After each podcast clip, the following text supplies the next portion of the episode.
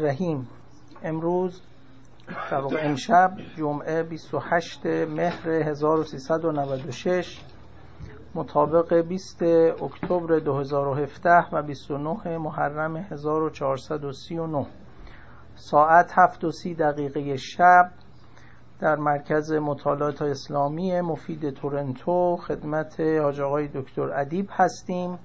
با تفسیر تنزیلی قرآن سوره علق جلسه دوم با یک سلواتی به استقبال بحث میریم.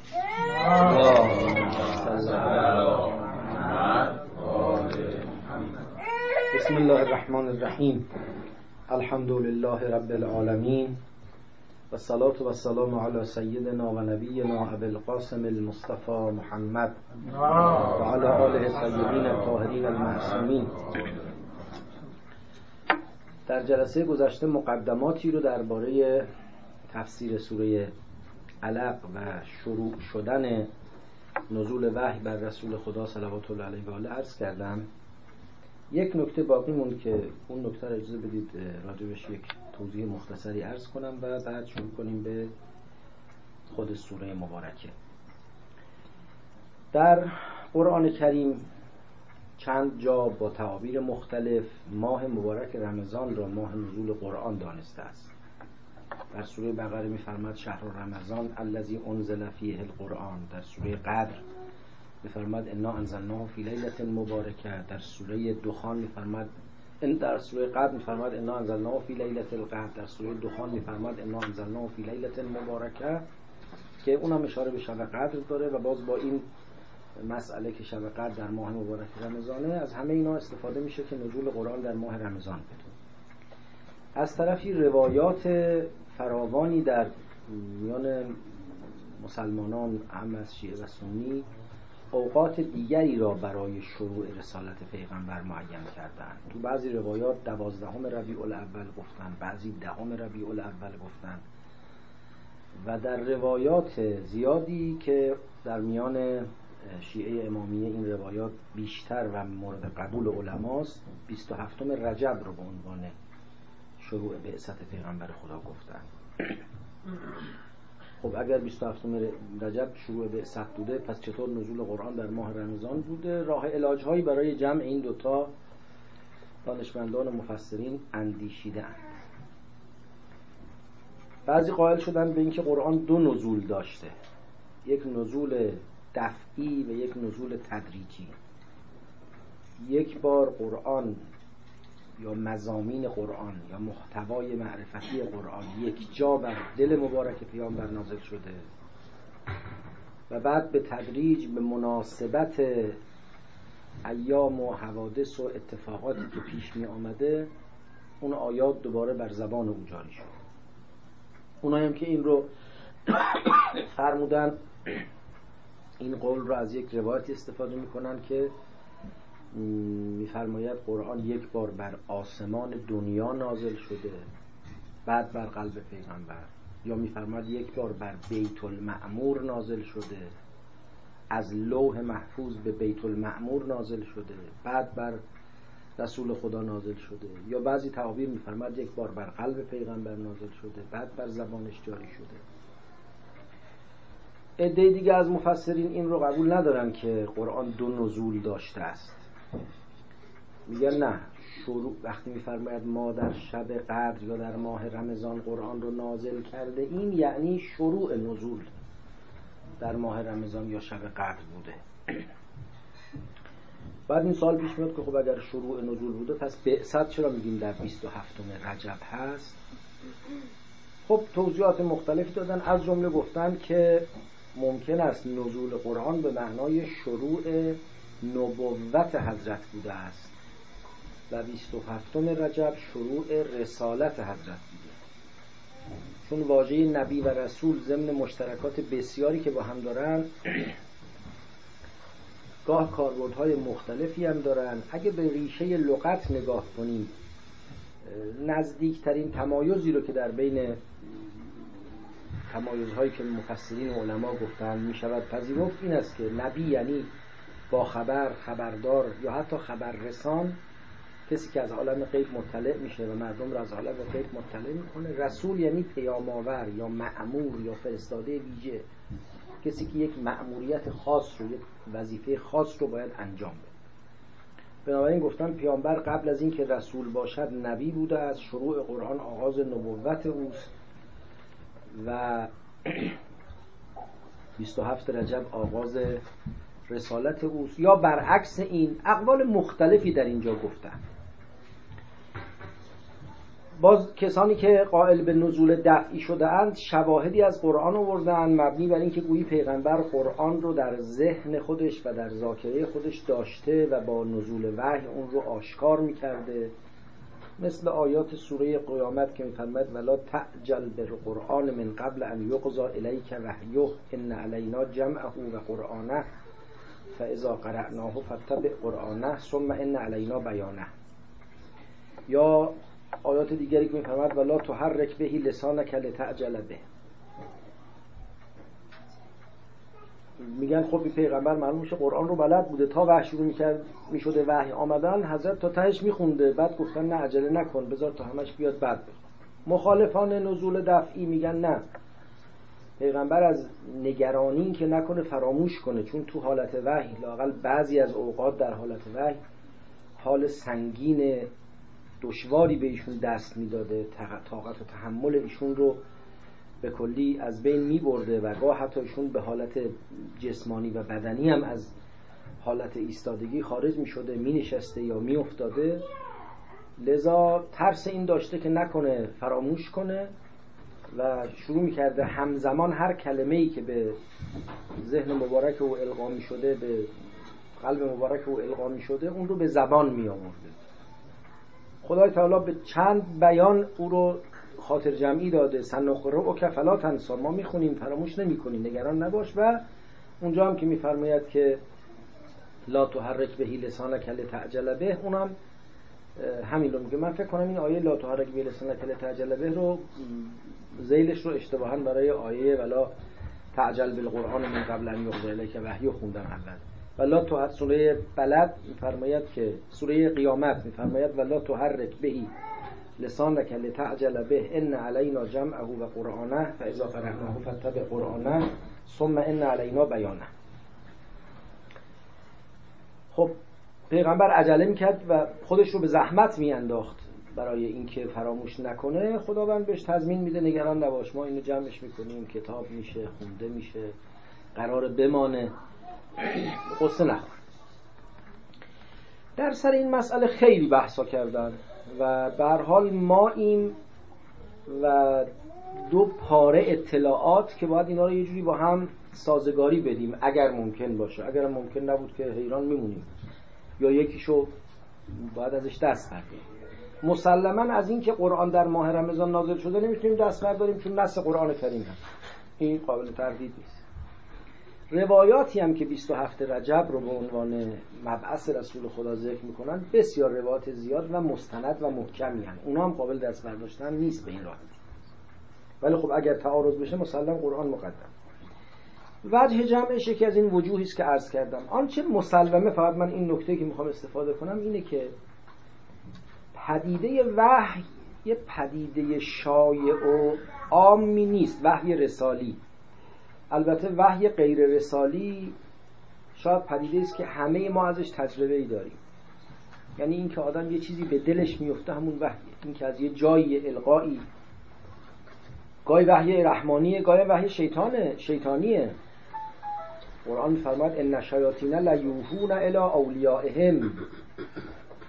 یعنی آدمای بدکار آدمای شیطانی هم گاهی وقتا یک افکار پلیدی به دلشون میفته اون جایی که انسان از مبادی حسی از حافظه از قوه خیال از نمی‌دونم خلاصه مقدمات شناخته شده معرفتی چیزی رو دریافت نمی‌کنه ولی احساس می‌کنه یه دریافتی داره یه مطلبی بهش القا شده این یک رشته و شعبه ضعیفی از وحی.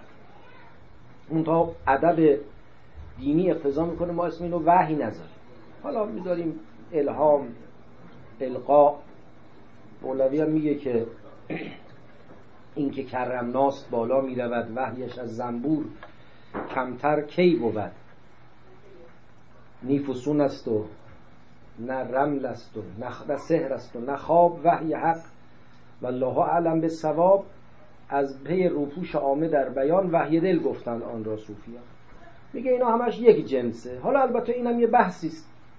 بحث دامنه است که از یک جنس هست ولی به نظر میاد این نظریه که همه اینها جنسن یکی است و درجات و مراتبشون فرق می‌کنه نظریه قابل دفاعی باشه. علای حال اون درجه ای که ازش به عنوان وحی انبیا یاد می‌کنیم درجه است که هیچ قابل مقایسه با مراتب مادون خودش نیست. مثل شنیدن و دیدن که هر دو معرفت حسی به ما میده ولی قابل مقایسه نیست.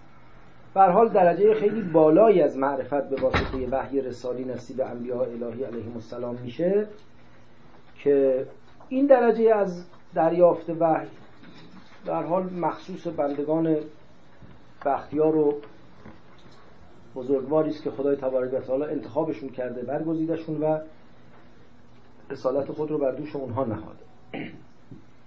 و ما درباره اینکه اون درجه از وحی اون مرتبه از وحی چه احوالی داره واقعش اینه که چیز زیادی نمی‌داد سهل است که خود انبیا هم از اول همه چیشو نمی‌دونن. یعنی از رسول خدا سوال شده معروفه که میگن چی میشه که وحی بر شما میشه؟ چه حالیه؟ چه چیزیه؟ شاید در مثلا اوائل رسالت ایشون میفرمایند یه صدایی مثل صدای زنجیر میاد. حافظ میگه اینقدر هست که بانگ جرس می آید در واقع به نظر میاد اشاره به همین مسئله می‌کنه. بنابراین بعضی از تفاسیر به حال سلام علیکم. به حال واقعیت اینه که واقعیت وحی یک واقعیت بسیار پیچیده بسیار سنگین است و اینکه چه فرایندی اتفاق افتاده تا یه انسان به ساحتی ارتقاء پیدا کرده که پروردگار عالم او رو امین وحی خودش بدانه کلمات خودش رو بر او نازل کنه از طریق او انسانها رو به راه حق هدایت کنه. این کار خیلی ساده نیست. این که حالا اون دیشب یعنی جلسه قبلم عرض کردم اون روایتی که قربت ابن زبیر از آیشه نقل کرده که گفتم که اصلا هیچ با هیچ منطقی جور در نمیاد. این که خیال کنیم پیغمبر بی هیچ زمینه ای بی هیچ مقدمه ای همینطوری داشت میچرخید یه دفعه وحی آمد بر اون نازل شد. حتما اینجور نیست.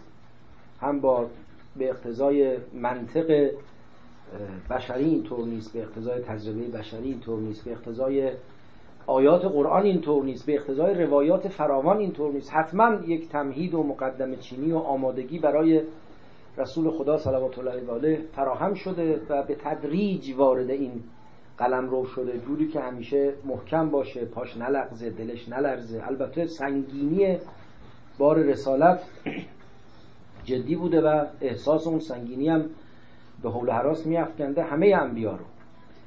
بنابراین ما نمی‌دونیم واقعا قصه چجوری شروع شده. روایاتی هست که جلسه قبلم عرض کردم که رسول خدا میفرماید یک چهل و ششم نبوت خوابه. روایاتی هست که پیغمبر با خواب دیدن شروع شد ارتباطش با عالم غیب. حال به نظر میاد که یه فرایندی است. نمی‌دونیم اول قرآن نزول قرآن شروع شده بعد بعثت حضرت بوده همزمان با هم بودن. کدوم متقدمه؟ اگر بوده باشه خب بعثت اگر اول بوده باشه می‌تونه در یک سال بوده باشه. اگر نه باید علالقاده بعثت در سال بعدی باشه که نزول قرآن شروع شده چون ماه رجب مقدم بر ماه رمضان هست. باز بعضی بعثت رسول خدا رو در چهل و سه سالگی گفتند. از طرفی کسانی گفتن نه این 43 سالگی آغاز دعوت حضرت هست. چون اینم باز کم و بیش از قرآن می‌فهمیم و شواهد تاریخی هم برش دلالت دارن که رسول خدا در واقع سه مرحله داره دعوتشون. مرحله اول صرفا خودش و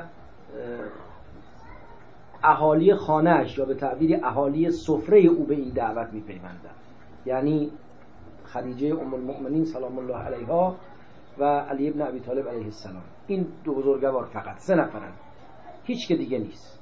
یه مدت اینجوری بعد به پیامبر فرمان میاد که و انذر عشیرتک الاقربین. نزدیکان خودت رو انذار کن. و حضرت اونا رو دعوت می‌کنه و اون ماجرایی که به عنوان حدیث یوم الدار معروف. بعد مدتی فرمان میاد فستع به ما تؤمر و اعرض عن المشرکین انا کفیناک المستهزئین آشکار کن اون چیزی رو که به دستور دادیم. و از مشرکین حالا دیگه اعراض کن روی گردان. شما تو رو کفایت می‌کنیم که مسخره کنندگان تو رو استهزا نکنن. حال این مراحل وجود داشته. قطعا و حتما قبل از این سه مرحله یه مراحلی هم شخص پیغمبر درگیر مسئله بوده. حتی قبل از اینکه با ام المؤمنین و امیر المؤمنین مسئله رو مطرح کرده باشه بنابراین من واقعش خودم به جمع قاطعی نرسیدم که بین 27 رجب و ماه رمضان چگونه میشه جمع کرد؟ من اجمالا اقوالی رو که وجود داره بهشون اشاره کردم. انشالله خداوند ما رو آگاه کنه بفهمیم که از چه قرار بوده است. خب بسم الله الرحمن الرحیم. اقرأ بسم ربک الذی خلق. خلق الانسان من علق. اقرأ و ربک الاکرم الذی علم بالقلم. علم الانسان ما لم یعلم. بنابر آنچه از شواهد تاریخی و نقل های روایی برمیاد و مضمون کلام هم باش همراهی می‌کنه علل قاعده تا اینجا باید اولین در واقع بسته وحیانی باشه که به رسول خدا نازل شده. البته ارز کردم در بعضی هم معتقدن سوره حمد آغاز بوده که حالا توی همین ابهامی که ما از فرایند نزول وحی و ارتباط رسول خدا صلوات الله علیه و آله با عالم غیب داریم سن کنیم میشه گفت شاید اونم یک شکلی از حقیقت رو داره. خب من قبلا در همین مجلس توضیحات مختصری درباره سوره زمر خدمت دوستان عرض کردم و در بسم الله الرحمن الرحیم سوره زمر در حال یه توضیح عرض کردم. ولی چون یه شروعی هست در واقع این بحث و از اینجا می‌خوایم اگه انشالله زنده باشیم و توفیق باشن جو به تدریج به ترتیب نزول سوره ها رو بحث کنیم. لذا تکرار می‌کنم این توضیحات مختصری رو درباره بسم الله الرحمن الرحیم. بسم الله الرحمن الرحیم بنابر اعتقاد علمای شیعه و بسیاری از علمای اهل سنت جزء همه سوره های قرآنه به جز سوره مبارکه توبه یا براعت که بسم الله نداره بقیه سوره قرآن که با بسم الله شروع میشه بسم الله یک آیه از اون سوره محسوب میشه. اگرچه در بسیاری از مصاحف در شمار آیات سوره نمی شمارندش یعنی بعدش یک نمی‌ذارن. ولی به حال جز آیات هر سوره حساب و حتی در روایاتی شیعه و سنی نقل کردند که فصل سوره از بسم الله فهمیده می‌شد. خود پیغمبر خدا وقتی بسم الله جدید می آمد می‌فهمید که دوباره سوره جدیدی آغاز شده و این از این طریق فصل سوره روشن می‌شد. فاصله دو سوره و تمایز دو سوره روشن می‌شد. بعضی از علمای اهل سنت گفتن نه بسم الله فقط آیه اول سوره حمده. اگرچه در سوره حمد تو مصاحف موجود شماره یک بعد بسم الله نمی‌گذارن. این شماره گذاری موجود این چیز مهمی نیست. برای گفتن فقط جز سوره حمده و به همین دلیلم فقط در آغاز سوره حمد اونو می‌خوانن در نماز. در حالی که حال تقریبا اتفاق علمای شیعه یا اجماع علمای شیعه نزدیک به اتفاق این است که هر سوره از قرآن که خوانده میشه حتما باید بسم الله الرحمن الرحیم به عنوان آغاز اون سوره خونده بشه. آیا همه بسم الله الرحمن الرحیم ها که در آغاز همه سوره ها آمدن دقیقا یک معنا رو افاده می‌کنن؟ اینجا یک نکته است که حالا با یکم تجزیه تحلیل بسم الله الرحمن الرحیم این نکته هم بهش خواهیم پرداخت. خب بسم الله الرحمن الرحیم در دقیقت به اسم الله بوده که کلم اسم چون همزه وصله افتاده. البته در کتابت بسم الله هم میگن باید بسم الله هم الف نوشته نمیشه. ولی باید در جاهای دیگه اگر به اسم به هر, به اسم به هر شکلی نوشته میشه الفش بیاد. ولی خوانده نشه. جز بسم الله. وقت عوضش سین بسم الله رو می‌کشن. عوض الفی که حذف شده. لذا اینم که ما معمولا بسمه تعالی می نویسیم الفشون نمی‌ذاریم. این نظر املاء دقیق غلطه. باید به اسمه تعالی بنویسیم و بسمه تعالی بخونیم. حالا اینا بحث های حاشیه‌ایه. بسم الله الرحمن الرحیم. اسم هم همطور که می‌دونید واژه‌ای است که ما فارسی ترجمهش می‌کنیم به نام. حالا از سمه میاد یا از سمو میاد. اینم اختلافیه. گفتند از سمه یعنی نشانه میاد یا از سمو معنای برتری میاد. چون نام یک تمایز و برتری به هر شیء میده. مثلا اسمی که علم باشه یا لقب باشه تمایز ایجاد می‌کنه. لذا این واژه معادل با هر شی رو که برای تمایز او از اشیاء دیگه به کار می‌بریم بهش گفتن اسم که ما تو فارسی بهش میگیم نام. الله یه واژه است که اگه بخوایم ریشه شناسی کنیم بحثای زیادی درش هست. خیلی به کاری که ما می‌خوایم انجام بدیم در این جلسات نمیاد. البته از بزاعت من هم بیرونه. فقط اشاره کنم. بعضی گفتن که واژه الله از ریشه های غیر عربی وارد عربی شده. البته ریشه های غیر عربی نه کاملا بیگانه از زبان عربی. می‌دونید زبان عربی یک زبان انشقاق یافته از زبانهای اصلی است. مثلا هم عربی هم عبری هم سوریانی اینا همه ریشهشون زبان آرامی است. زبان آرامی مادر همه اینها حساب میشه. گفتن واژه الله در واقع ریشش تو آرامی بوده که به صور مختلفی هم به عربی وارد شده. حتی گفتن کلمه لات که نام یکی از بتهای معروف دوره جاهلی است و قرآن هم ازش یاد می‌کنه در سوره مبارکه نجم گفتن همریشه با الله هست ولی به هر حال آنچه مهمه اینه که از کلمه الله دو معنا در عربی فهمیده میشه. یکی معبود و یکی معشوق. و لذا گفتند که یا الهه ریشه الله هست یا ولهه الهه یعنی ابدا و الله یعنی معبود. ولهه یعنی شیدا شد شیفته شد یا عاشق شد و الله در این صورت یعنی معشوق آن که همه شیفته و شیدای او هستند. و باز اینم میگن این الله در واقع الاله بوده است. الف لام تعریف بر سر اله آمده. اله یعنی معبود یا معشوق و الاله یعنی آن معبود آن معشوق. آن معبود خاص آن معشوق خاص مثل ده یا با دی با هر تی بزرگ که برای متمایز کردن یک کلمه در زبان به کار میره. اینجا هم الاله که بعد در تداول زبان شده است الله. کلمه الله از قبل از اسلام پیش مردم جاهلی شناخته شده بوده.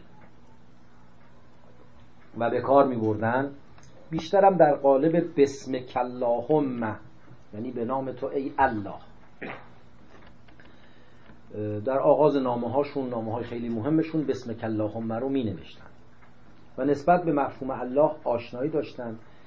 مرادشون از الله اون قدرت برتری بوده که آفریننده هستی است. و صاحب اختیار همه چیز او رو منکر نبودن او رو قبول داشتن او رو برتر از همه خدایان دیگه می‌دونستن و آفریننده رو او می‌دونستن. هم قرآن اینو گزارش میفرماید ولا ان خلقتهم من خلق السم و ان ولا ان سالتهم من خلق السماوات والارض لا الله. اگر ازشون بپرسید که آفریننده آسمان و زمین کیه میگن الله. این گزارش نشون میده که به آفرینندگی خدا قائل بودن. در اشعاری هم که از دوره جاهلی نقل شده مواردی هست که نشون میده براشون خیلی مهم واژه الله. یک شعر معروفی است از شاعری به نام لوبید که رسول خدا یک مصرع اون رو تایید فرمودن.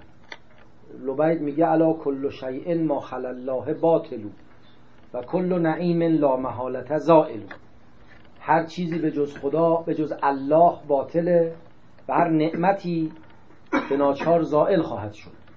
رسول خدا فرمودن که احسن و کلمت قالت هل عرب قول لبید اللهم الا ان العیش عیش الاخره. بهترین حرفی که تو عرب گفته شده این قول لبیده ولی این که گفته کل نعیم زائلو نه. اللهم الا ان العیش عیش الاخره. الا اینکه زندگی آخرت حقیقی زندگی حقیقی و پایان پذیر نیست.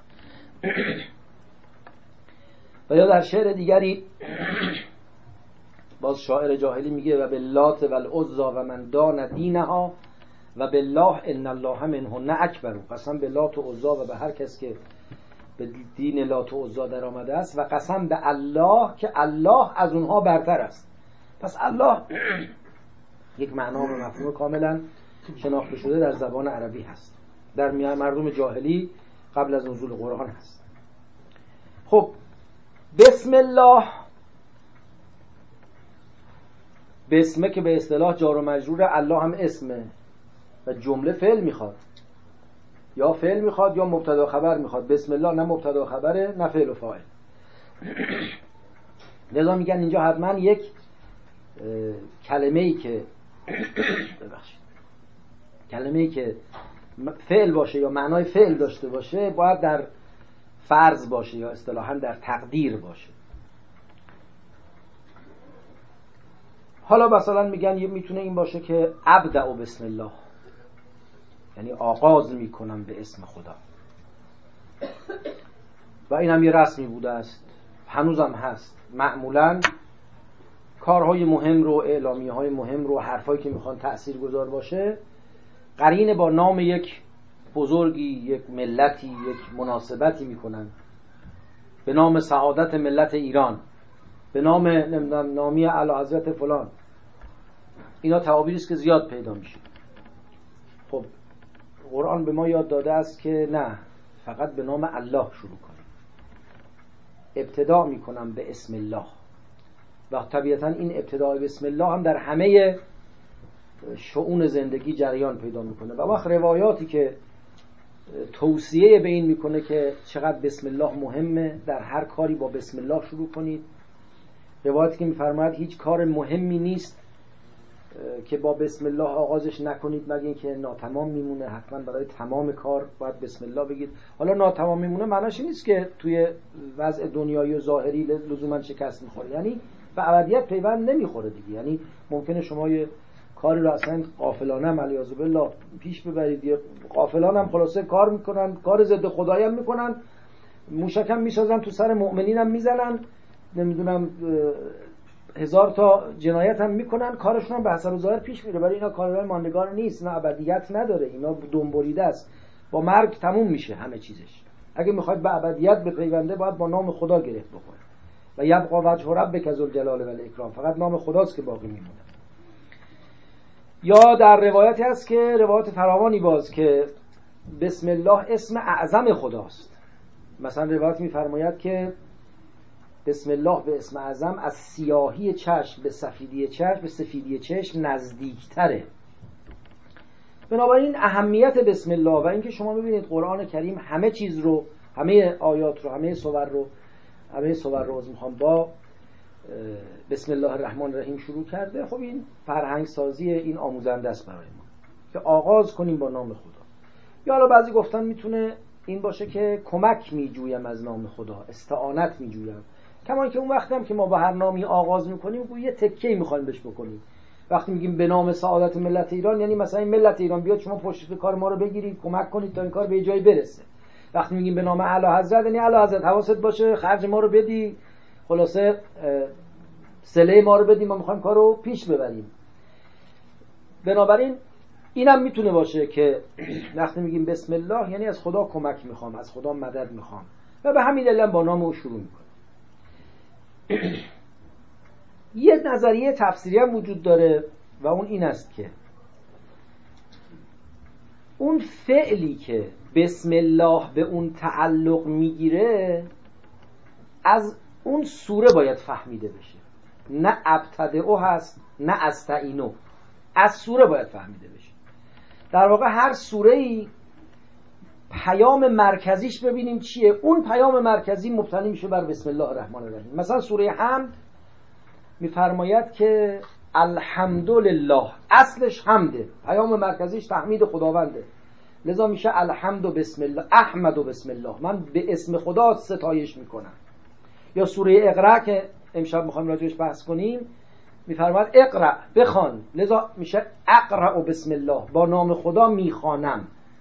و اون سوالی که عرض کردم که آیا بسم الله در سوره های مختلف معانی مختلف میده این قول معتقده به این که بله. به اعتبار اینکه از سوره چه پیامی بگیریم بسم الله به اون پیام تعلق می‌گیره. لذا بسم الله سوره حمد یعنی با نام خدا ستایش می‌کنم. بسم الله سوره اقرا یعنی با نام خدا می‌خوانم. و هر سوره دیگری هم ازش باید یه پیامی بگیریم و اون پیام رو در واقع با نام خدا آغاز کنیم. البته این تمایز اساسی در معنای بسم الله ایجاد نمی‌کنه ولی خب برای تفسیر لطیفی است می‌تونه منشأ الهام گیری باشه. خب بسم الله الرحمن. رحمان اولین وصفی است که اینجا برای الله آمده و وصفی است که در نزد مردم جاهلی در لاقل عربستان شمالی شناخته شده نیست. و خود قرآن هم میفرماید که وقتی به اینا می‌گفتیم که خدا رو رحمان رو عبادت می‌کنید می‌گفتن رحمان دیگه کیه؟ البته شواهدی وجود داره که در عربستان جنوبی در یمن در کتیبه های قبل از اسلام نام رحمان وجود داشته. ولی ظاهرا عربستان شمالی از این نام استفاده نمی کردن و بینشون مشهور و شناخته شده نبود. و وصف دوم هم رحیم هست که باز رحمان و رحیم هر دو از ریشه رحمن. اینو قبلا در بحث سوره مبارکه زمر هم عرض کرده بودم که حالا سوال پیش میاد که این رحمان و رحیم که از یک ریشن چرا تکرار چرا یک ریشه در دو قالب عنوان وصف خداوند آمده؟ خب حتما اولین برداشتی که از میشه کرد تأکید بر رحمت هست این شکی توش نیست. تأکید بر رحمت و اینکه در واقع دینی که داره میاد آغازش با رحم و رحمت هست. سرآغاز همه پیامهاش رحم و رحمته. این حتما اولین استفاده است که از بسم الله الرحمن الرحیم میشه کرد. خصوصا که در سوره مبارکه حمد که حالا چه به قولی که اولین سوره باشه چه پنجمین سوره باشه بالاخره سوره است که فاتحه مصحف قرار گرفته و ما روزی ده بار لاقل هر مسلمانی واجب اون رو بخونه. بعد از این که با بسم الله الرحمن الرحیم شروع می‌کنیم و حمد رو مخصوص پروردگار عالم می‌دونیم باز صفتی که معیار ربوبیت اوست و معیار صلاحیت او برای حمد است رو این مینامیم که الرحمن الرحیم. دوباره الرحمن الرحیم درش تکرار میشه. پس این رحمت مدار بودن پیام پیامبر نه فقط از آیه شریفه ما ارسلنا که رحمتا للعالمین که از این تکرار بسم الله بیشتر فهمیده میشه. همینجا اجازه بدید یه پرانتزی باز کنم و یه نکته رو اشاره کنم و اون این است که ما وقتی می‌خوایم به بچه همون دین رو یاد بدیم خب بهشون میگیم که بچه ها دین یه اصولی داره یه فروعی داره. اصول دین سه تاست یا از منظر شیعی پنج تاست و یا مثلا گاهی میگیم اصول دین سه تاست دو تاش هم اصول مذهب جمعش میشه. پنج تا. بعد شروع می‌کنیم به شمردن که توحید و نبوت و معاد اصول دینی مشترک مورد همه مورد نظر همه مسلمانانه و عدل و امامت. دو اصل اختصاصی شیعه است. این تقسیم بندی ها خوبه برای آموزش و تعلیم بد نیست. اما یکم نباید فکر کنیم همه دین تو همینایی که داریم میگیم خلاصه میشه. و نباید فکر کنیم که این روش تعلیمی خود خدا به رسولش و خود رسول به امتش هم اینجوری بوده. لزوما اینجور نبوده. در طول تاریخ در تقابل بین مفاهیم این قالب شکل گرفته. مثلا اصل عدل که خیلی مهم شمرده شده چون در یه دوره ای اوضاع اقتصادی و سیاسی و اجتماعی به طبع اون نگرش اعتقادی مردم به سمتی می‌رفته که یک تلقی غلطی از عدالت خداوند پیدا می‌کردن گروهی از مسلمان ها که شیعه هم جز اونهاست یه تأکید زائد الوصفی روی عدالت خدا گذاشتن. ولی هیچ مسلمانی منکر عدالت خدا نیست. این که میگیم اب جز اصول مذهب شیعه است معناش نیست که غیر شیعیان عدالت خدا رو علی بالله قبول ندارن. یه تلقی خاصی تفسیر خاصی که حالا جای توضیحش نیست می‌دونی اصلا مسئله عدل و نسبت عدل خدا با این عالم و نسبت عدل خدا با وقوع شروع در عالم یعنی واقع نظریه عدل الهی تو همه ادیان ابراهیمی و بلکه تو همه نظریه هایی که به حال خدا رو به نحوی در آفرین عالم مبدع قرار میدن خودش یه بحثی است بحث تئودیسه در واقع بحث نظریه عدل الهی بحثش تو همه ادیان به طور جدی مطرحه. خب یه مدلی داره تئودیسی شیعی و این تئودیسه شیعه در قالب اصل عدل گفته میشه. اگر شاید می‌خواستیم فارغ از این تحولات تاریخی و فرهنگی نگاه کنیم به جای اصل عدل بود خوب بود بگیم اصل رحمت.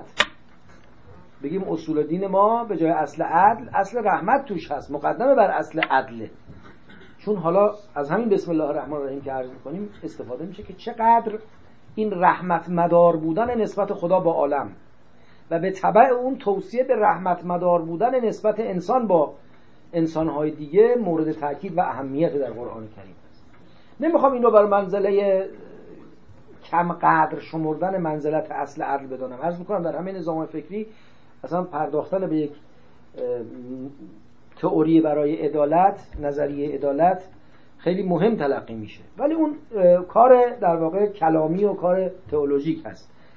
اگه بخوایم ملموستر تو زندگی بهش نگاه کنیم به نظر میاد که این مسئله رحمت رو باید خیلی جدیتر بهش نگاه خب بعد سوال این بود که چرا از ریشه رحم یا رحمت دو قالب رحمان و رحیم تکرار شده. مفسرین هم اینجا مفصل داد سخن دادن. بعضی گفتن رحمت در رحمان به معنای اون نعمتهای اصلی و کلی است در رحیم به معنای نعمتهای جزئی است. گفتن در رحمان نعمت عامی است که همه انسان ها رو فرا می‌گیره. در رحیم نعمت خاصی است که بندگان صالح خدا رو فرا می‌گیره. گفتن در رحمان مخصوص دنیاست در رحیم مخصوص آخرت. یا رحمان مخصوص هم دنیا و آخرت رحیم فقط آخرت. یا رحمان فقط دنیاست رحیم دنیا و آخرت. تعابیر مختلفی کردن و واقعش اینه که هیچ کدوم به عنوان یک نظر قطعی نهایی تردید ناپذیر نمی شود برش اصرار کرد. به حال همه احتمالاتی است که وجود داره. یه احتمالم که باز من اون بارم عرض کردم و حالا تکرار می‌کنم از یکی از اساتید عراقی الاصل تحصیل کرده الازهر آقای دکتر بسام السائی. قدرش هم دانسته باشید نمی‌دونم ایشون هنوز در قید حیاتم یا نه. من سال 1381 ایشون رو در آکسفورد دیدم و این بحث ازش شنیدم. عرض می‌کنم که ایشون می‌گفتن واژه رحمان بر وزنی آمده که دلالت بر حرکت و جریان و تحول و دیگرگونی داره تمام الفاظی که در وزن فعلان آمده همه امور فوری آنی و دگرگونی پذیره. مثل ندمان یعنی پشیمان. پشیمونی یک صفت دائم تو آدم نیست. آدم یه دفعه پشیمون میشه بعدم یادش میره پشیمون شد. مثل قزبان یعنی عصبانی. بله مثل ارز می‌کنم که سکران یعنی مست. مثل ارز می‌کنم که نه اون فولان اون فعلان هست. این فعلانه. مثل ریان یعنی سیراب. شعبان یعنی سیر. ها؟ تمام اینا یه احوال نقد و فوری و آنی رو افاده می‌کنه. و اگه این معنا درست باشه که قابل تحمل به نظر میاد جا داره که مردم با تعجب از پیغمبر بپرسن مر رحمان. رحمان دیگه کیه؟ رحمان اگه بخوام حالا با یک وزاریاتی و با یک خلاصه مصیبتی به فارسی اینجوری ترجمهش کنیم یعنی آدمی که الان رحمتش داره قلقل می‌کنه فعلا رحمت گرفتتش. حالا فردا منوز چه اتفاقی براش میفته نه؟ مگه میشه صفات خدا اینجوری باشه؟ ذهنیت همه ما انسان ها عقل ما انسان ها اختزام می‌کنه که خداوند باید در یک یک ثبات و یک برقراری و یک استمراری در صفات مقدس و متبارک او باشه. لذا واژه رحمان در مقابل خداوند تعجب برانگیزه. بلا فاصله به همین دلیل اضافه میشه که این رحمانی است که رحیم هم هست. مثل که بگید مست دائم السکر. بگید تشنه دائم الاتشه مثلا پشیمان هموار پشیمانه. نیست؟ یعنی ویژگی که علل قاعده اقتضای گذرا بودن و تحول و دگرگونی داره رو نشون بدیم که نه ماندگاره استمرار داره. در عین این تر و تازه بودن و متحول بودنش ماندگاره و مستمر. و این خب یک کمی به نظر مثلا پارادوکسیکال میاد ولی واقعش اینه که نه می‌تونه پارادوکسیکال نباشه. مال محدودیت تجربه بشری ماست. ما توقع نداریم یه امر فوری و تو دست و داغ و حی و حاضر با همین تراوت و تازگیش استمرار پیدا کنه. چون ما معمولا هر امری رو خیلی جدی و فوری و پرهیجان و پرنشاد دیدیم استمراری درش نبوده. اون داستان مشهوری که میگن حیوانات دریایی و حیوانات زمینی دعواشون شد. بعد شیر به همه حیوانات زمینی گفت بریم آب دریا رو خالی کنیم. اینا هم رفتن همه با سطل و بساط و اینا شروع کردن به خالی کردن آب دریا. حیوانات دریا رفتن پیش پادشاه دریاها گفتن که چه نشسته اید که دارن دریا رو خالی می‌کنن. گفت برید ببینید دارن با عجله این کارو می‌کنن یا با حوصله. رفتن آمدن گفتن نخیر متاسفانه با شتاب هر چه تمامتر دارن می‌کنن. با پس نگران نباشید دقیقه دیگه خسته میشن. ادامه پیدا نمی‌کنه. کاری که اینجوری با عجله پیش بره به جایی نمی‌رسه. اگه با حوصله خالی می‌کردن باید میترسید. تجربه بشری ما میگه کارهایی که خیلی ضربان و تپش و خیلی هیجان داره معمولا استمرار پیدا نمی‌کنه. این محدودیت تجربه بشری ماست. ما باید به فهمی از فعل خداوند به نسبت خوب عالم برسیم که در عین ازلیت و ابدیت و ثبات و استمرار ضربان داره تپش داره هیجان داره. کل یوم هو فی شعن و این این جمع که جمع دشواری است فقط جاش اینجا نیست. ما ببینید تو بحث به اصطلاح تسبیح و تشبیه یا تنزیح و تشبیه هم همین مسئله رو داریم. یعنی ما از طرفی به اقتضای به حکم عقل به اقتضای مبانی استدلالی می‌دونیم خدا رو باید به کلی دیگر بدانیم. خدایی است که هیچ چیش باید شبیه هیچ موجود مخلوقی نباشه. اما در عین حال ما اون خدا رو می‌شناسیم معرفی می‌کنیم نام ازش می‌بریم اوصاف براش ذکر می‌کنیم حرف باش می‌زنیم. می‌خوایم رابطه شخصی باش برقرار کنیم. پس باید برای او یک حریم و هیته محدود در نظر بگیریم. دوران بین این محدودیت و شبیه سازی که تشبیه ازش تعبیر می‌کنیم و نامحدود و نامتناهی و در دسترس نبودنی که تنزیه ازش یاد می‌کنیم این یکی مسائل خیلی بزرگی است که در کلام در عرفان در تفسیر در فلسفه مفصل بهش پرداختن و سرش خلاصه استخونها خورد کردند و زحمت ها کشیدن این جمع کردن بین اینها یعنی به اقرا نمی‌رسیم؟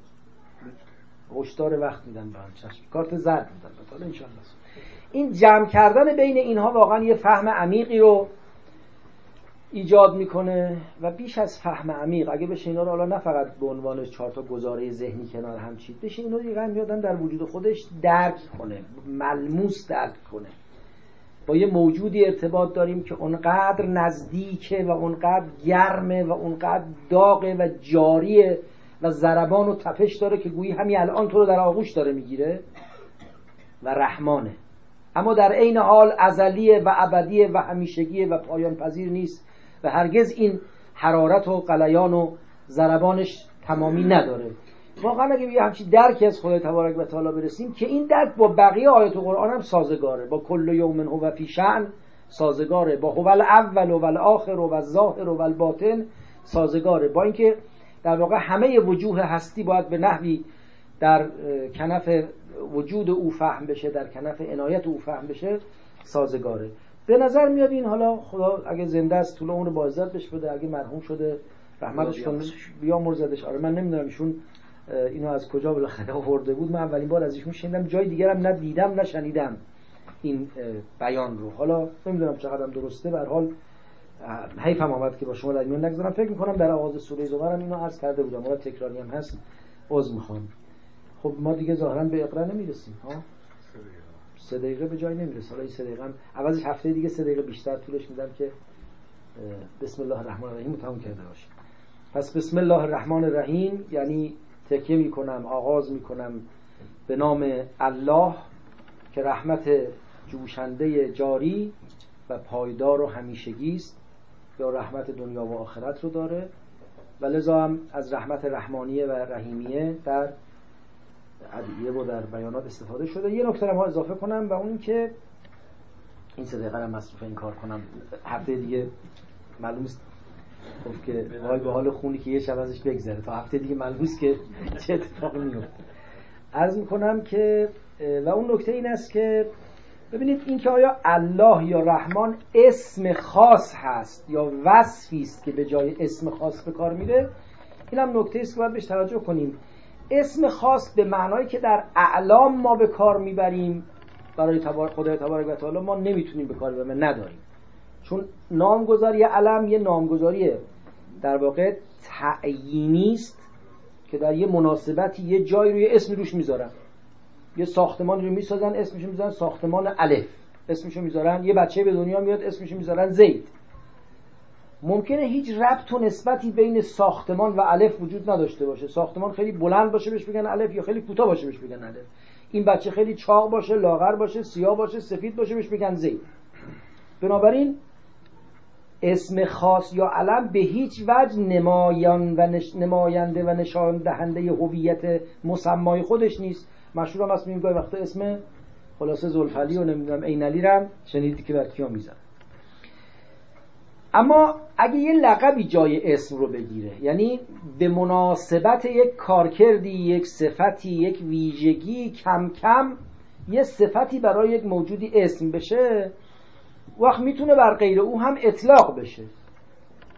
حالا الله واژه است که وصف بوده جای اسمو گرفته ولی نباید بر غیر خدا اطلاق بشه. لذا به منزله اسم خاص هست.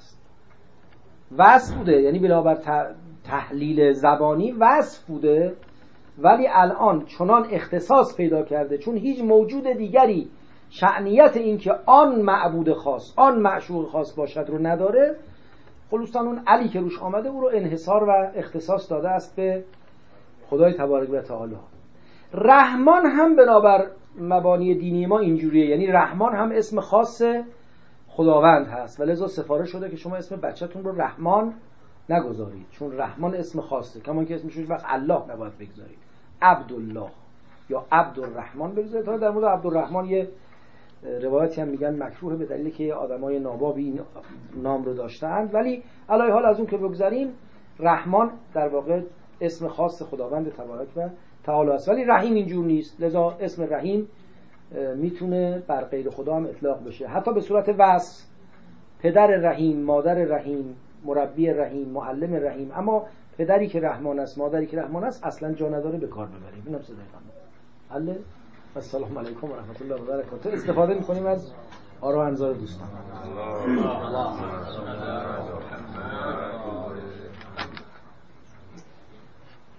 ضمن تشکر از صحبت شما. دو تا سوال خدمتتون داشتم در یه جایی میخوندم راجع به اسم که فرمودین ریشه اسم.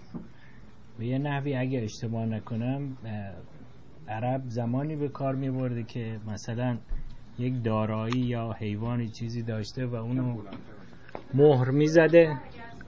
بله خواهش حتما.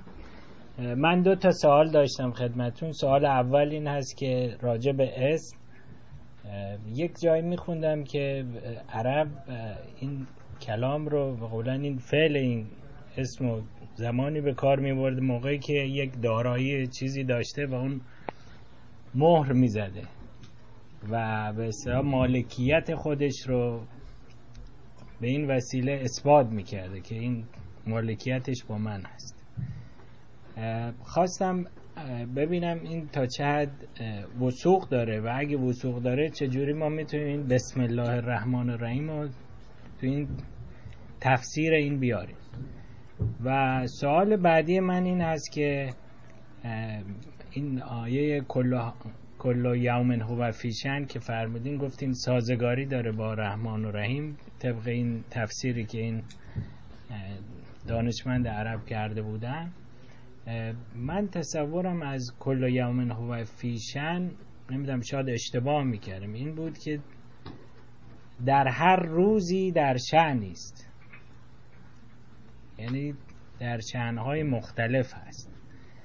حالا اگر که ما این معنی رو داشته باشیم که من هنوز با این مقداری دچار شبه شدم چجوری می‌تونیم این رو با به رحمانی که رحیمیتش همین جوری ادامه دار هست جمع. ممنون.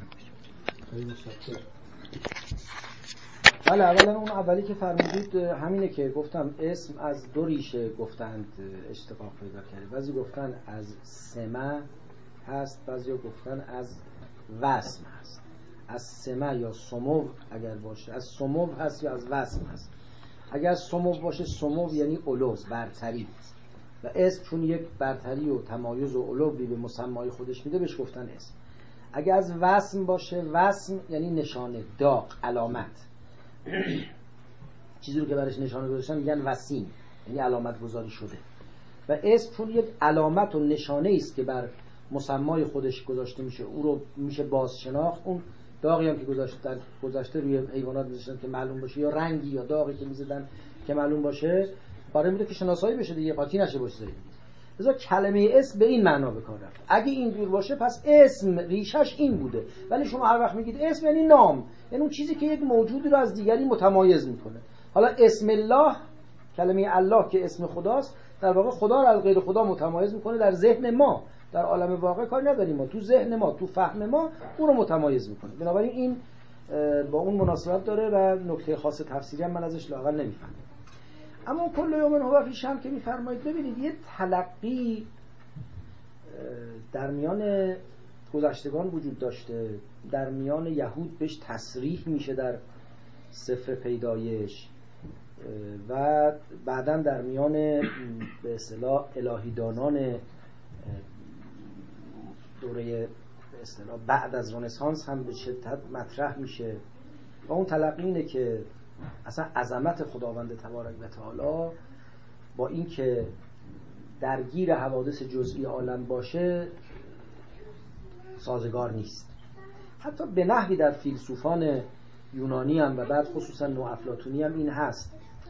و به نظر میاد اون صدور نظریه صدور و عقول اشرهی که در نظر گرفتن یک کمی داره علاج کردن این مشکل هم هست.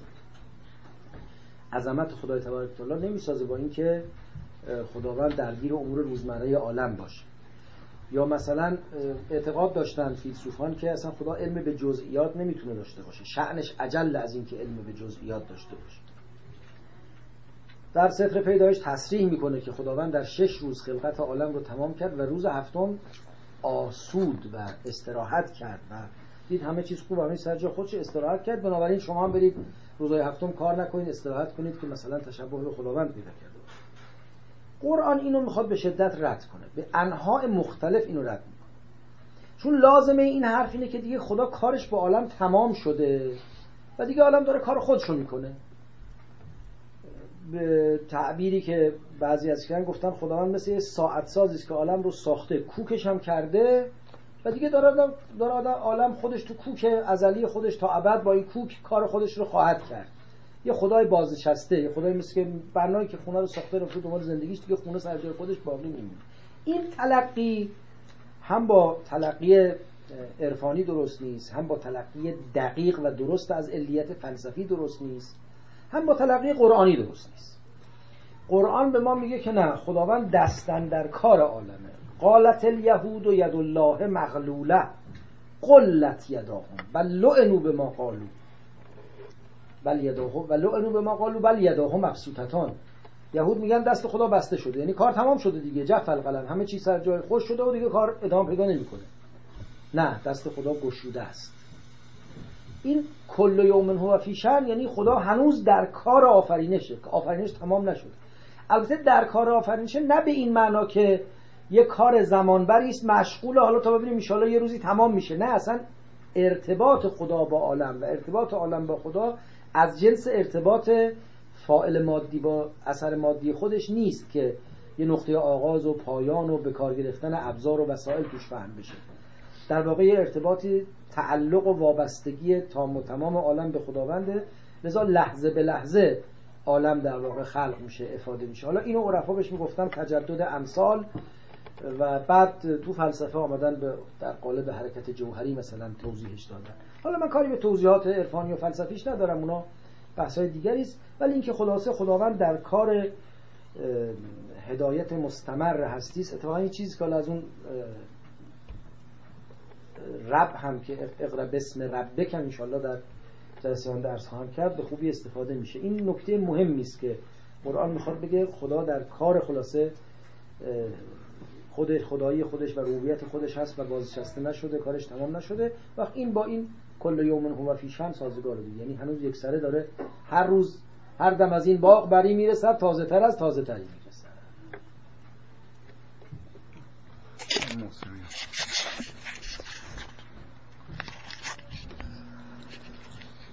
با سلام تشکر از بیاناتتون. از شود که من دو تا سوال داشتم. یکی این که سوال یعنی کامنت داشتم یکیش سوال یکیش کامنت. یکی در رابطه الله و این بسم الله که فرمودین و تعریف و اسم و این مسائل که فرمودین من فکر می‌کنم یه مقداری الله وقتی که مطرح میشه در تقابل با اله به هر حال اشاره فرمودین. یه مقدار بیشتر تعریف نداره معنی تعریفی نداره معنی نفی داره. یعنی حتی با بسم الله وقتی که ما داریم شروع می‌کنیم چون ببینید مهمترین شعار پیغمبرم شعار اسلام لا اله الا الله بوده. یعنی نفی اون باوری که اون دریافتی که به هر حال اونا از معبود حالا یا هر چیزی داشتن نفی اون بوده و توجهشون به یعنی به فراتر تعالی بردن به حساب انسان ها بود یعنی توجه به یک مبدعی که بالاخره به نوعی انسانی نیست. یک چیزی که یا به نوعی حالا مشترک بین همه انسان هست همه می‌تونن بهش دسترسی داشته باشن. در که اله چیزیه که انسان خاصی بهش دسترسی دارن. حالا اونجا بوده یا اون چیزی که تفکر یعنی در قالب زمانه که نگاه می‌کنیم اله ها به هر حال اون بتهاشون بودن چیزایی بودن و متولیانی بودن که این کار رو می‌کردن. به نظر من توجه به بسم الله رو که داره مطرح می‌کنه در تقابل با اون اله هست معنی یعنی دقیقا تعریف تعریف از طریق نفی هست از طریق به حساب نفی اون باوری که بوده. نکته دوم در, رابطه با صحبتی که یک صحبت هفته پیش من نبودم ولی داشتم همین الان تو ماشین گوش می‌کردم. و اون آخراش هم بود که خود اوجم گرفته بود اینا. اون قسمت اوجش بود و تا آخرش گوش نکردم. ولی یه بحثی بود همون در مورد زنی و صدور بودن متشابهات فرمودی مفهوم متشابهات. ببینین من قبلا هم بحث شده بود. ولی من فکر می‌کنم خیلی تفاوت داره بین کلام قرآن حتی متشابه قرآن با کلامی که از طریق انسان ها هر چقدر اون انسان در حد تعالی باشه خیلی تفاوت هست. در قرآن متشابه به معنی امریه که تشبیه درش به کار رفته. تشبیه و استعاره یعنی در جای خداوند خواسته یک مطلبی رو بیان بکنه این رو خب مطلب جنس و مطلب طوری نبوده که شما به سراحت و قاطعیت بتونید به صورت اخباری اینو بیان بکنید. بنا به صورت خبر بیانش کنید بنابراین باید از تشبیه و استعاره و اینها استفاده می‌کردین تا با ذهن مخاطبتون ارتباط برقرار کنید اون مفهوم و توصیف مناسبی بهش بدید بنابراین تشبیهی که در قرآن به کار رفته جدا از محکم قرآن نیست. دقیقا تشبیه در توصیف همون محکمات قرآن و بنابراین زنی و دلاله نیست. تمام قرآن به همه همه جای قرآن دلالت داره. یعنی این فرق می‌کنه که ما بگیم همه جای قرآن ببینید قرآن وقتی که صادر شده دلالت هم داشته. یعنی دلالت این فرق می‌کنه تا بگیم زنی و دلالت تا که فهم ما از قرآن متفاوته. یعنی نه خب میگم این متاسفانه این واژه قرآن خودش دلالت یعنی متشابهاتش هم دلالت داره. و دلالتش هم مربوط هست به همون یعنی اصلا جدا یه جای دیگه یه جای دیگه آیه دیگه داره میگه کتابم متشابه ها اصلا تمام کتاب رو متشابه المثانی یه معنی دیگه میده. متشابه همونجا یه معنی نمیده. نه منظورم اینه که به هر حال یه امر جدایی نیست. محکمات و متشابهات دو تا چیز جدایی از هم نیستن. اینها در در رابطه با هم هستن. متشابه داره محکم رو توضیح میده. محکم هم در ارتباط با متشابه. بنابراین اگه اون دلالت داره این هم دلالت داره. ولی کلام انسانی اصلا طبیعتش اون به حساب زنی و دلاله بودن. به چه دلیل؟ به دلیلی که انسان هر چقدر هم که هر چقدر هم که به حساب دانش داشته باشه اطلاعات داشته باشه محدود هست. به شرایط زمانیش به مخاطبش به درک خودش. بسیار محدودیت های بسیار زیادی داره که اصلا قابل مقایسه با کلام الهی نیست. بنابراین اینو می‌خواستم عرض بکنم که من اصلا مشکل دارم.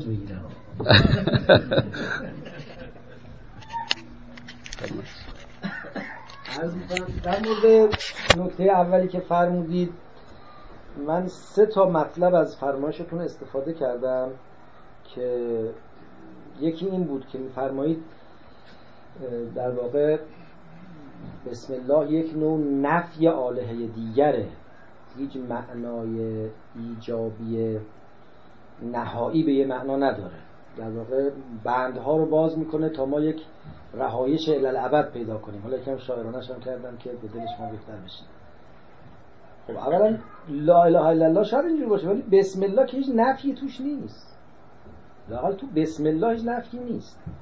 ببینید این که ما انسان ها درکمون از خدای تبارک و تعالی چگونه درکی است توی فرهنگ های مختلف متفاوت شده.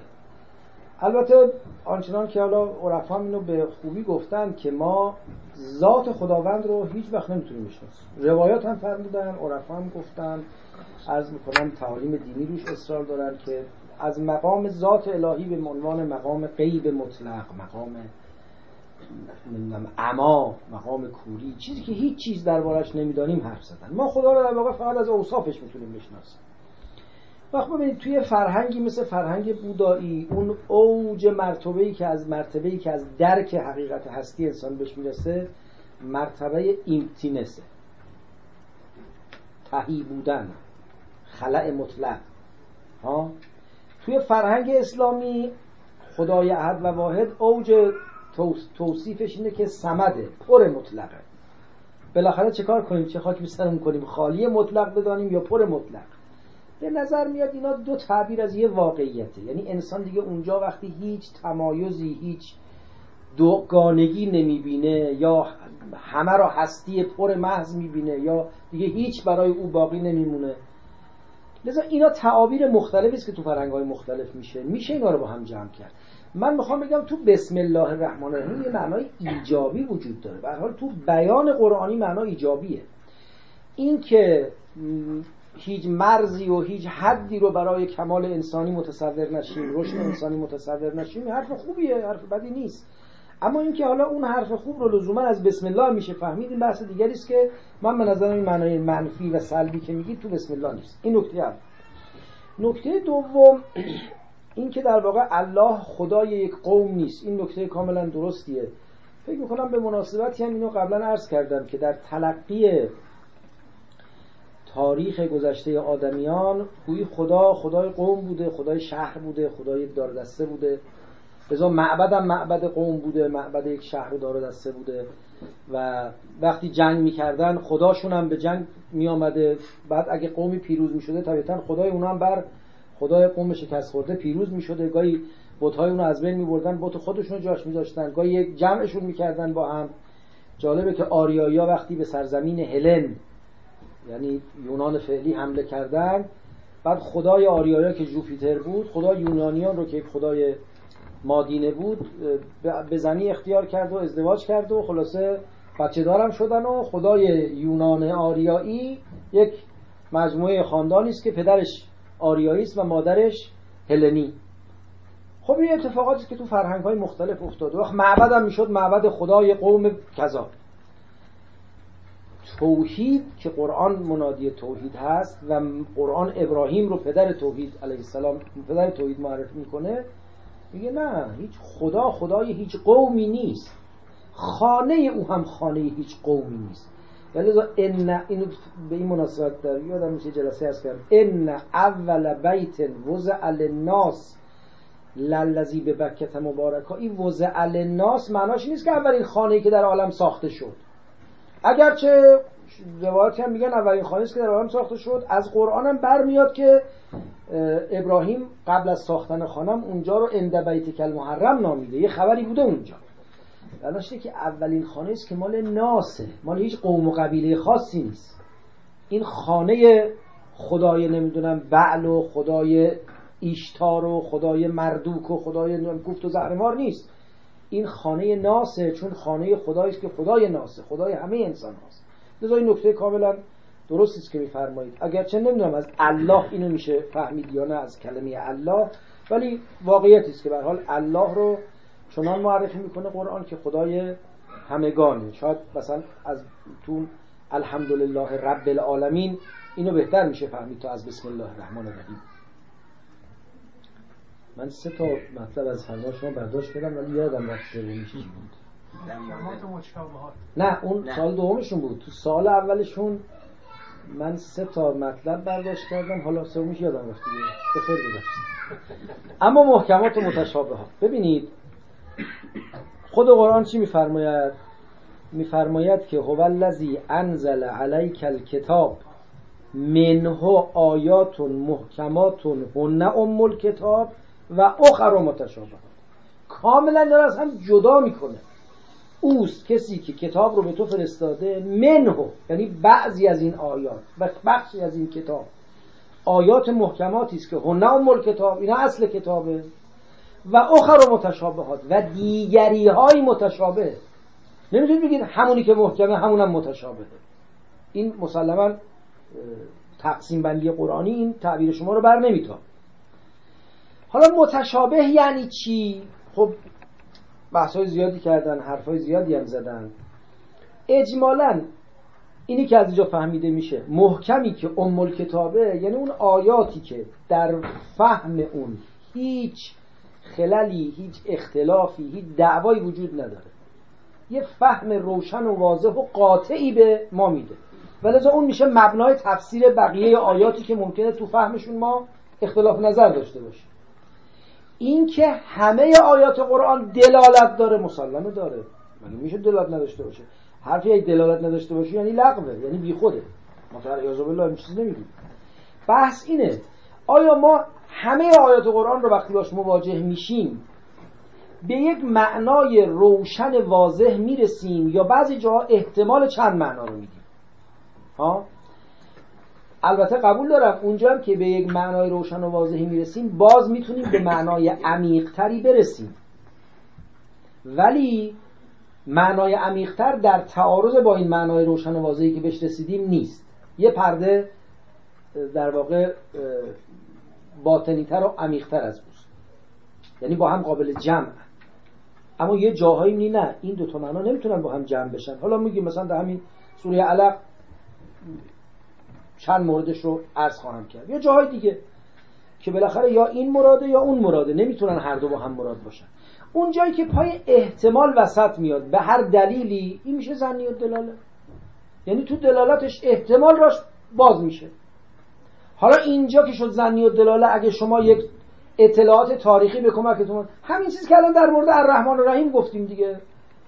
الرحمن الرحیم اون وضوحی که از الله می‌فهمیم از الرحمن نمی‌فهمیم واقعش نمی‌فهمیم. یعنی تو رحمان احتمالات مختلف. همه کتاب های تفسیری هم که نگاه می‌کنید این که رحمان فرقش با رحیم چیه؟ ده تا صد تا قول وجود داره. این میشه زنی دلاله دیگه. حالا برای که از زنی دلاله به یک معنای روشنتر اطمینان بخشتری برسیم چیکار باید بکنیم؟ با بقیه قرآن بسنجیم این یک راهشه. با شواهد تاریخی بسنجیم این یک راهشه. یک راهش هم اینه که اگه یه آدمی تو عالم پیدا شد که فهم معتبری داشت که مورد تایید صاحب قرآن بود به فهم او اخذ کنیم. اعتقاد شیعی میگه ائمه این نقشو دارن. خب البته حق با شماست. شما میگید که ائمه این نقشو دارن. کو ائمه؟ ما که دستون به ائمه نمی‌رسه. ما باید تو این نقلی که بهش میگیم حدیث و روایت از ائمه جستجو کنیم سعی کنیم تلاش کنیم قرائن شواهدی پیدا کنیم. حالا از سندش از تاریخش از متنش از دلالتش. کار بسیار سختی هم هست. تا ببینیم می‌تونیم به کجا برسونیم و از این به دست بیاریم که تو اون جایی که دلالت قرآن محتمله و نه یقینی کدوم دلالت می‌تونه بیشتر مورد قبول واقع بشه. این معنا اینه که قرآن زنی و دل است. نه معنای زنی و دل که قرآن علیه الله بی ارزش مبهمه دلالت نداره یا حدیث مهمتر از قرآنه برتر از قرآنه. نه هرگز اینجور نیست. قرآن محور و سنگ بنای اندیشه اسلامی است. هیچ شکی در این نیست. و اینم قبول دارم که در طول تاریخ معل اسف نسبت به قرآن کم لطفی شده جفا شده. با حدیث برخورد درست نشده. همه اینا درست ولی چون یه عده‌ای از پشت بام افتادن عقب عقب نریم از اون بام بیفتیم. بالاخره حدیث یعنی محتوای نقل شده سنت پیغمبر و اهل بیت پیغمبر. کار سختی هم هست ولی باید از توش بگردیم دنبال شواهد و قرائن بگردیم. حالا پیدا کنیم. حالا عرض می‌کنم که چرا قرآن متشابه داره؟ شما میفرمایید که اون تو کلام انسانه که تشابه پیدا میشه. اینکه کلام خداست زبان انسان زبان خدایان که نیست. خدا به زبان انسان حرف زده. درسته این کلام خداست به این معنی که این تعلیف و ترکیب کار خداست. بنابر قول مشهور و قالب مسلمان ها بنابر قول غیر مشهور و غیر قالب نه فقط محتوا از خداست ترکیبش هم مال پیغمبر. ولی قول غالب و مشهور و پذیرفتنی تر اینه که نه حتی ترکیب مال خداست.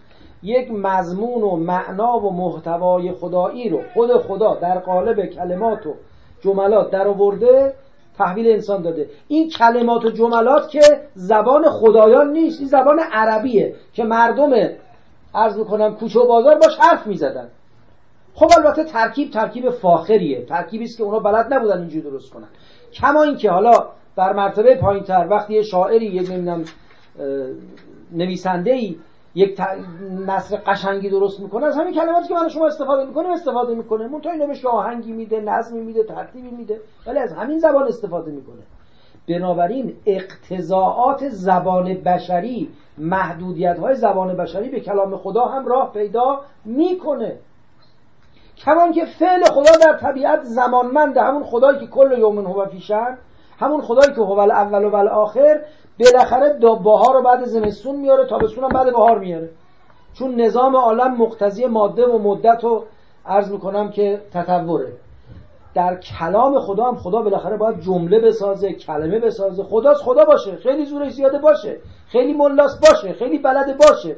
وقتی با من انسان محدود دور از محضر شما زبون نفهم حرف می‌زنه خب ناچاره به زبان آدمی حرف بزنه. و اتفاقا گفتیم نزول قرآن معناش اینه تشابه هم از همینجا برمیخیزه از اینکه خدا باید به زبانی حرف بزنه من بفهمم.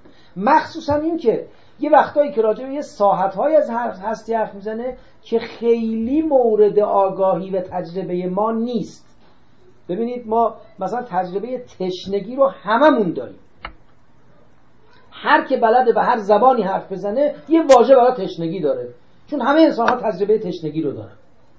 اما تجربه مستی رو هممون نداریم.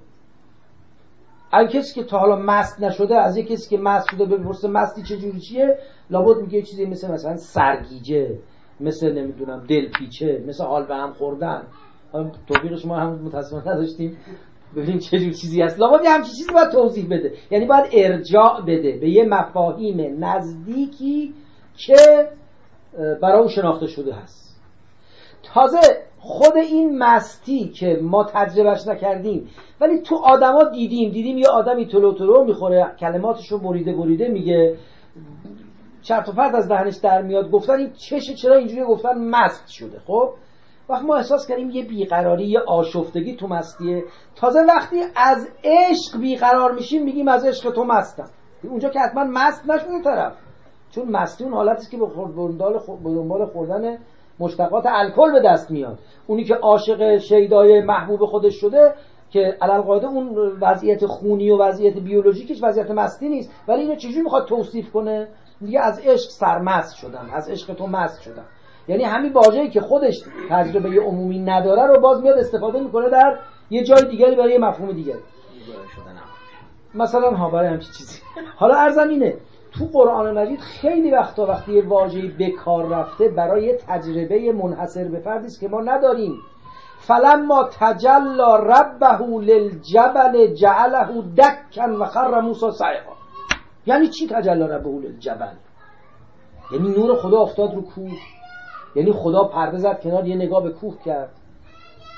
جعله دکن یعنی زلزله آمد. یعنی کوه دود شد رفت هوا. مثل پشم پنبه زده شده واقعا نمی‌دونیم. ناچاریم با تشبیه و تمثیل و جون کردن یه چیزی ازش بفهمه. این میشه متشابه. حالا خدا باشه. خداست خیلی هم خداست خیلی هم کار درسته. ولی من آدم بیشتر از این نمی‌فهمم دیگه. چه خواهی بیشتر من خیلی اوج گرفته جوان خیلی صحبت کردید. اوجش چون ظاهرا اوج نگیریم کار جا نمیفته خانومان می‌بینید خانومان دو مورد خسته نباشید جا یه یه بیانی رو که حالا ظاهرا یه فنی هم هستش توی موضوعات بیان که بیان یه مطلبی که بیان میشه خلاصش توی اولش بیان میشه بعدش دوباره خلاصش همینطور. این نسبت رو توی قرآن هم حالا مثلا میگن هستش و بعد به کلمه کل بسم الله معنی کل قرآن رو میده کل بسم الله توی حرف اولشه بعد تو نقطه بسم الله این رو می‌خواستم در واقع برام مفهوم تر بشه که این فقط یه تشبیه یا نه؟ بهش میگن براعت استهلال براعت استهلال در اصل صدای بچه است که به دنیا میاد شروع می‌کنه به گریه کردن. معلومه که حالا یه عمری می‌خواد ور بزنه. بعد نویسنده ای که شروع می‌کنه اول کلامش از یه کلماتی که از جنس مطالبی است که بعدا استفاده خواهد کرد از اونها استفاده می‌کنه به میگن براعت استهلال ظاهرا اینکه بسم الله در واقع همه محتوای قرآن رو در بر داشته باشه به معنای براعت استهلال نیست. چون بالاخره اسم و الله و رحمان رحیم چهار تا کلمه بیشتر اینجا نیامد این که میگن بسم الله حالا همه مثلا قرآن تو بسم الله یعنی اون شعار اصلی است که بله اتکای انسان به خدا و همه چیز بودن خدا رها شدن از غیر خدا به تعبیری که برادرمون فرمودن و اینکه خدا با رحمت خودش رحمتی که هم جاری و ساریه هم ماندگاره هم دنیاییه هم آخرتیه هم عامه هم خاصه. خلاصه با رحمتش همه عالم فرا گرفته. به این معنا میشه گفت که همه قرآن تو بسم الله به این معنا. گفت یکی داشت رد می‌شد از جای با رفیقش یکی داشت سخنرانی می‌کرد گفت ببینم چی میگه گفت بیا من بهت میگم چی میگه. میگه خوب خوبه بد بده. مثلا. این این خلاصه همه سخنرانی های عالمه که چیزای خوب خوب چیزای بد بدن. به این معنی. یعنی یه پیامی بسم الله داره که هر کسی به اون پیام برسه به بسیاری از مقاصد قرآن رسیده. اما اینکه همه معنای قرآن تو بسم الله بعد همه اونا تو به بسم الله بعد همه اونا تو نقطه زیر به بسم الله من اینو واقعا نمی‌فهمم نمی‌دونم. به نظرم شعر به شعر شبیه تره تا به حکمت. دو خانوماتون سوال نکردم بعدا اگه وقت سلام علیکم. سلام حاج سوال داشتم در رابطه با خود کلمه الله و این حالت جامع بودنش و فراگیر بودنش و اینکه جمیع اسماء الهی در کلمه مقدس الله جمع میشه. شما اشاره کردین به دو ریشه از از این کلمه که هر کدوم از اینها بار معنی خاصی به همراه دارن. حالا چطور میشه از این دو معنی این نتیجه رو گرفت که جمیع اسماء الهی در این کلمه جمع میشه؟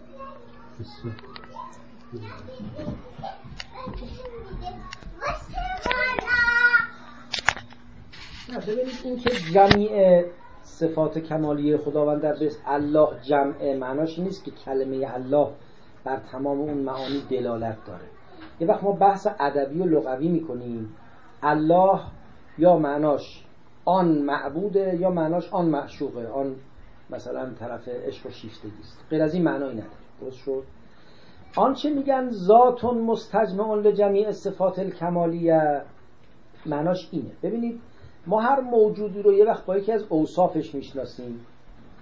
فرض کنید که بنده می‌خوام یه دوست دارم به شما معرفی کنم. یه وقتی میگم که ایشون استاد دانشگاه.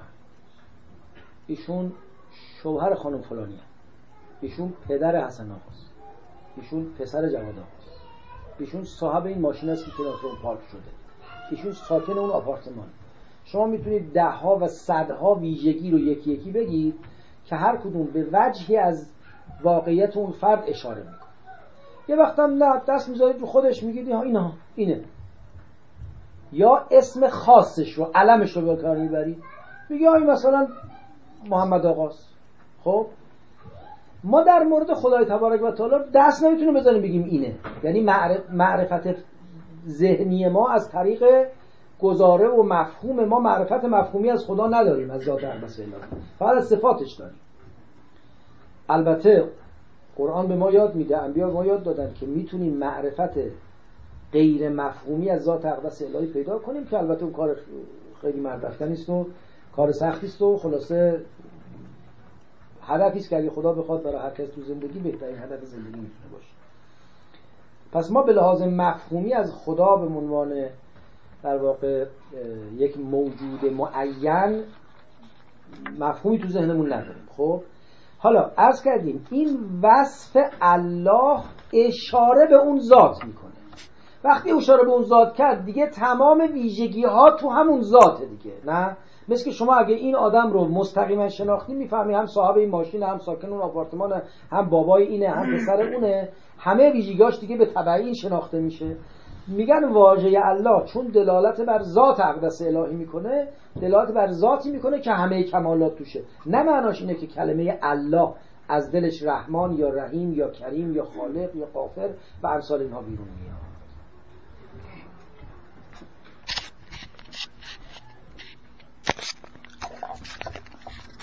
حاج آقا می‌خواستم یه مطلبی راجع به اون قسمت اول صحبتتون که مقدمه بود بپرسم. راجع به تاریخ حوادث صحبت کردید که چطور تشتت توش هست و اینکه اشاره کردید که نمی‌دونید چجوری رجب رو به ماه رمضان رفت بدید. من فکر کنم این در تاریخ اسلام اگه نگاه کنیم خیلی از این موارد هست که یک حوادثی هستن که قاعدتا باید تاریخشون به یاد مونده باشه ولی توش تشتت هست. نمی‌دونم وفات حضرت زهرا نمی‌دونم خیلی چیز وفات رسول خدا. خود وفات رسول خدا. این به نظر من یه مقدار عجیب می‌رسه با توجه به حافظه ای که اعراب داشتن در به خاطر سپردن قرآنی که اون همه آیه داشت. ولی چطور در مورد حوادثی به این مهمی نتونستن این تواریخ رو به ذهن بسپرن و این همه تشتت درش هست؟ شما الان نگاه کنید ما خودمون هر کدوم به ذهن مراجعه کنیم. چه سال قبل می‌دونیم چه اتفاقی افتاده؟ خیلی تاریخ به ذهنمون می‌رسه. ولی برای من همیشه این جای سوال بود. من این مطلب تاریخی در مورد تقویم اسلام دیدم. به ذهنم مراجعه کردم. تمام جزئیاتش یادم نمیومد تا اونجایی که یادم میاد خدمتتون میگم. بعدا اگر خواستید مطلب رو پیدا می‌کنم یا توی تلگرام می‌ذارم یا میارم خدمت شما. ولی تا اونجایی که یادم هست تاریخ اسلام یعنی تقویم اسلام ظاهرا یه چیز استبلیش شده ای نبوده. و ظاهرا میگم اینجاها دیگه یادم نمونده یکی از عمرا یکی از فرمانداران حالا بازم اون اسمش یادم نبوده در زمان یکی از خلفا که اونم نمی‌دونم کدوم خلیفه بوده ظاهرا اعتراض می‌کنه. میگه با ما این نامنگاری هایی که داریم اصلا نمی‌دونیم چجوری باید بگیم که کدوم نامنگاری کدوم حکم کدوم مطلب رو ما داریم بهش اشاره می‌کنیم. بیایید و یه کاری بکنید که این رو منظمش بکنید. ظاهرا در اون زمان بوده که اینا به این فکر میفتن که اصلا تاریخ اسلام رو منظمش بکنن. و بازم اگر یادم مونده باشه هجرت پیامبر اسلام رو به مدینه سال اول و ماه اول گرفتن. حالا روزشو البته بر اساس تصمیم گرفتن که این کارو بکنن به صورت اختیاری. ولی وقتی برمیگردید به, به تاریخ که نگاه می‌کنید حالا میگم بازم اینم یادم نموده مثلا یه تاریخی از ربیع الاولی یه چیزی هست. اون رو به صورت اختیاری تصمیم گرفتن که بگیرن. سال اول ماه اول و از اون به بعد رو حساب کردن. و من احتمال میدم که این تشتتی که در این تاریخ هست این باعث شده باشه که نمی‌خوام بگم بگم کار بدی کردن نه. یعنی می‌خوام بگم که این نظمی که بهش دادن اون تواریخی که قبل از اون بوده رو یه مقداری در ذهن مردم اون دچار تشتت شد. و فکر می‌کنم این تا اندازه می‌تونه این همه تاریخ های مختلفی که ما داریم تا اندازه می‌تونه اون رو توجیه بکنه. خیلی متشکرم. ببینید من یه توضیح مختصری عرض کنم. اون بخشایی که ما کوتاه بگم چشم. اونایی که یادتون رفته من بیاد ببینید من قبلا فکر کنم عرض کردم. دو سال و نیم بعد از خلافت خلیفه دوم ایشون نامه نوشتن همطور که میفرمایید بخشنامه و زیرش نوشتن لسنتین و نصف من خلافت. دو سال و نیم بعد از خلافت من. بعد مورد اعتراض واقع شد. حالا تو بعضی نقل هست که از تعمیر اعتراض کردن که با اینجوری که آخه معلوم است بعد خلیفه بعدی تا می دو, دو سه سال بعد خلافت هم کی بوده که خلافت کی شروع شده؟ مضبوط نیست. و خب حالا وقتی که یواش یواش مسلمان دولتی تمدنی حساب کتابی درست کردن. اونجا شروع کردن به ایجاد تقویم و همونطور که فرمودید هجرت پیامبر رو مبدأ قرار دادن. البته اینجوریه که اولین روز و اولین ماه و اولین سال. نه اولین سال قرار دادن فقط. یعنی چون بین عرب ها رسم بود که سال با ماه محرم شروع می‌شد و با ماه ذوالحجه تمام می‌شد. آمدن اون سالی رو که در ربیع الاولش پیغمبر هجرت فرموده به عنوان سال اول انتخاب کردن. لذا سال اول ده ماه بیشتر نداره. و از سال دوم دوازده ماه پر میشه. خب عرض به حضور مبارک شما اما چرا این اختلاف و تشتت هست؟ اولا ما خودمون نباید با اونا مقایسه کنیم. ما ذهنمون تقویممنده چون همه چیمون با ساعت و تقویم پیش میره. ما از صبح که پا میشیم با ساعت بیدار میشیم. یه وقتی هم قبل از انقلاب ساعت ها رو جابجا کردن یه دیگه گفتن آقا دین مردم دست رفت. چون همه چیز به ساعت فکر می‌کردن گرفت شما به تو روستا ساعت کاری ندارن. آقا صبح کی می‌زنه؟ آفتاب کی میشینه؟ چیکار به ساعت داری؟ از روی طبیعت میشه فهمید وقت. ما با تقویم زندگی می‌کنیم. چون یه روز هفته تعطیل رسمیه یه روزش نیمه تعطیله بقیهش روز کاریه. بعد یه روز نمی‌دونم تعطیلات خارج از آخر هفته است. لذا با تقویم باریم اصلا زندگی می‌کنیم. بعد برای اون ضبط اینها ثبت اینها مهمه. یه روز مدرسه ها شروع میشه یه روز تموم میشه. امروز امتحان داریم امروز چک داریم امروز نمی‌دونم معامله داریم. اما این فضای اینجوری که تقویم و سال و اینا توش باشه نبوده اون زمان. بعدم که ایجاد شده به درد دستگاه خلافت میخورده. مردم جمعه شنبه یادشون بوده. گاهی وقتا ماه هم اونایی که یه ذره اهل حساب و کتاب و ضبط و رب بودن یادشون بوده. سال یادشون نمیمونده. ببین من حالا تجربه شخصی دیگه. من یواش یواش تازه دارم یاد می‌گیرم که مثلا الان تو ماه اکتبر ولی نمی‌دونم چندم اکتبر امروز چون گفتم من یادم نه چون من هنوز ذهنم تو محرم و سفر رو نمی‌دونم مهر و آبان دیگه. یعنی آدم به اون فضایی که اونس می‌گیره زندگی می‌کنه. اینا اونسی به این امور نداشتن. بعدم خیلی براشون مهم نبوده ثبت و ضبطش. قرآن براشون مهم بوده. حساس روش بودن.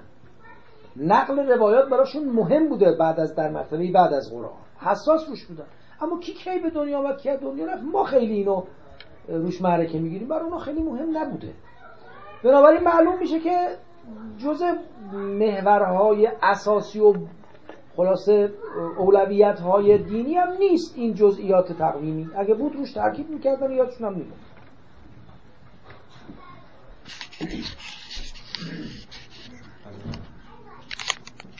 خیلی ممنونم از سخنرانی خوبتون. اطلاعات خیلی خوبی دادیم مثلا در رابطه با الله همیشه واسه سوال بود که اگه مفهوم الله رو اسلام آورده بچه اسم حضرت پدر حضرت محمد عبدالله بوده؟ و این مثلا این کجا بوده و اینا. خیلی ممنون. فقط تنها جایی که با واسم سوال پاسخی بود که به ایشون دادین در رابطه با حمله در واقع ایرانیا به, به یونان بود که خداشون با خدای اون ازدواج می‌کنه. آریایا نه ایرانیا آریایا آریایا از اول سه شاخه شدن دیگه. حالا بنابراین چیزی که تاریخ میگن. یه عده به غرب رفتن به یونان و تراکیه به اصطلاح. یه عده به جنوب آمدن به ایران یعنی به جنوب غربی. یه عده به جنوب شرقی رفتن به هندوستان. آریایی خب کدوم قومشون به یونان حمله کرده بوده؟